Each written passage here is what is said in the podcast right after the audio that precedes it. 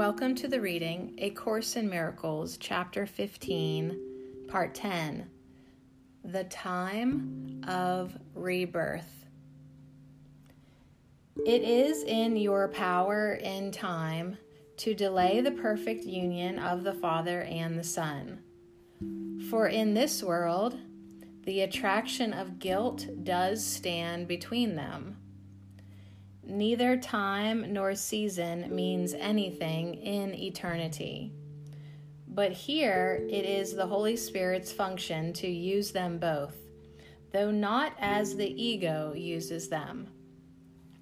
This is the season when you would celebrate my birth into the world, yet you know not how to do it. Let the Holy Spirit teach you, and let me celebrate your birth through Him.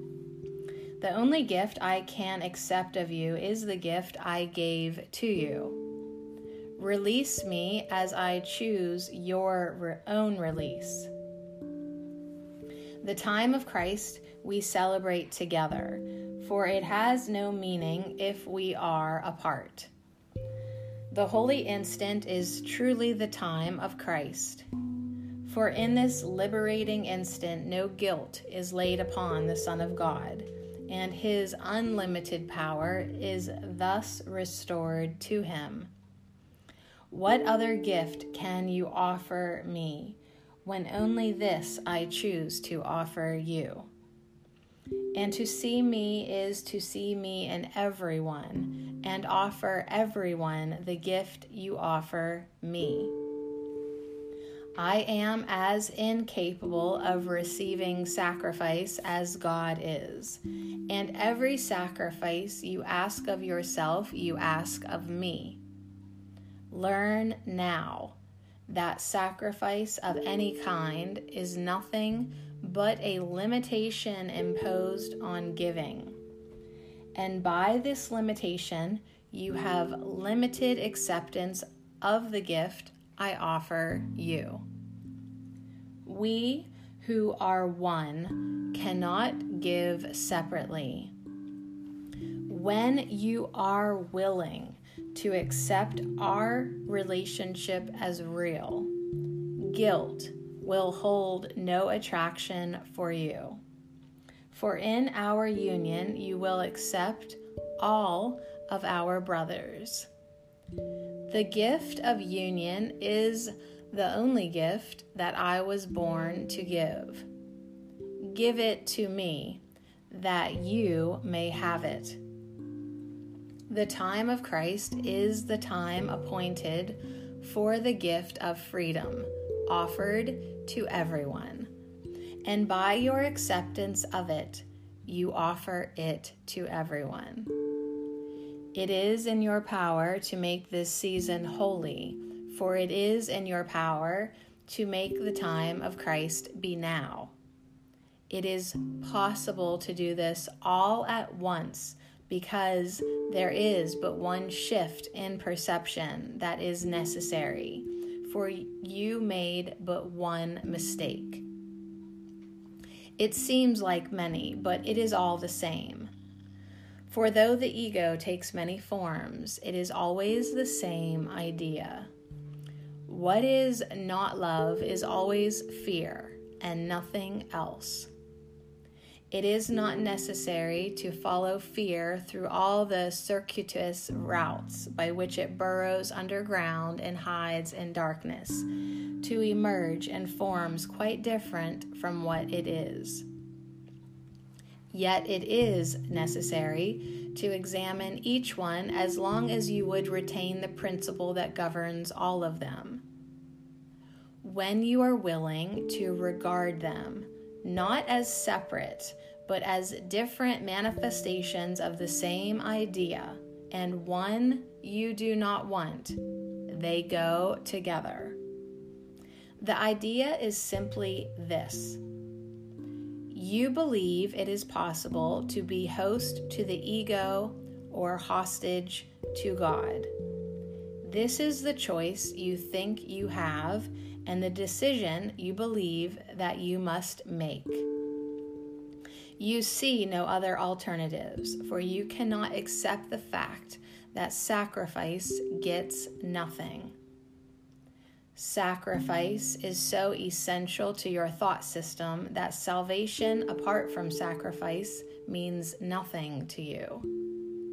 Your confusion of sacrifice and love is so profound that you cannot conceive of love without sacrifice. And it is this that you must look upon. Sacrifice is attack, not love.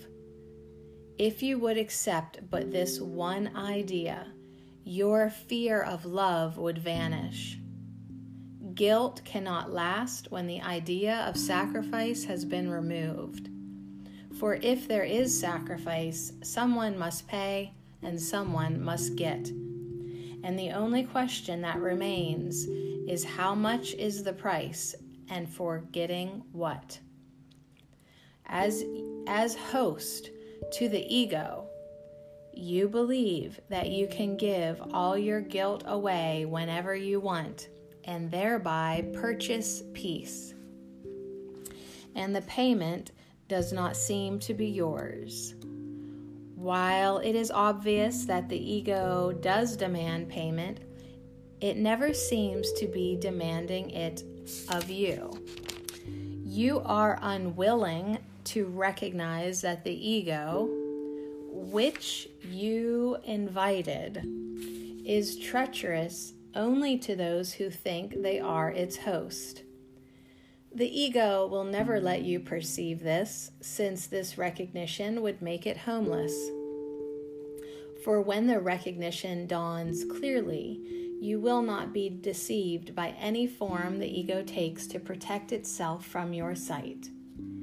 Each form will be recognized as but a cover for the one idea that hides behind them all that love demands sacrifice and is therefore inseparable from attack and fear, and that guilt is the price of love, which must be paid by fear. How fearful then has God become to you, and how great a sacrifice do you believe his love demands? For total love would demand total sacrifice. And so the ego seems to demand less of you than God, and of the two is judged as the lesser of two evils, one to be feared a little, perhaps, but the other to be destroyed. For you see love as destructive, and your only question is who is to be destroyed, you or another. You seek to answer this question in your special relationships, in which you seem to be both destroyer and destroyed in part, but able to be neither completely. And this, you think, saves you from God, whose total love would completely destroy you. You think that everyone outside yourself demands your sacrifice, but you do not see that only you demand sacrifice, and only of yourself. Yet the demand of sacrifice is so savage and so fearful that you cannot accept it where it is. The real price of not accepting this has been so great that you have given God away rather than look at it. For if God would demand total sacrifice of you, it seems safer to project him outward and away from you and not be host to him. To him you ascribed the ego's treachery, inviting it to take his place to protect you from him.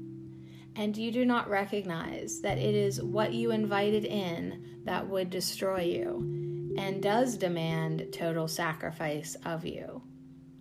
No partial sacrifice will appease this savage guest, for it is an invader, but who seems to offer kindness, but always to make the sacrifice complete. You will not succeed in being partial hostage to the ego, for it keeps no bargains and would leave you nothing nor can you be partial host to it. you must choose between total freedom and total bondage. For there are no alternatives but these.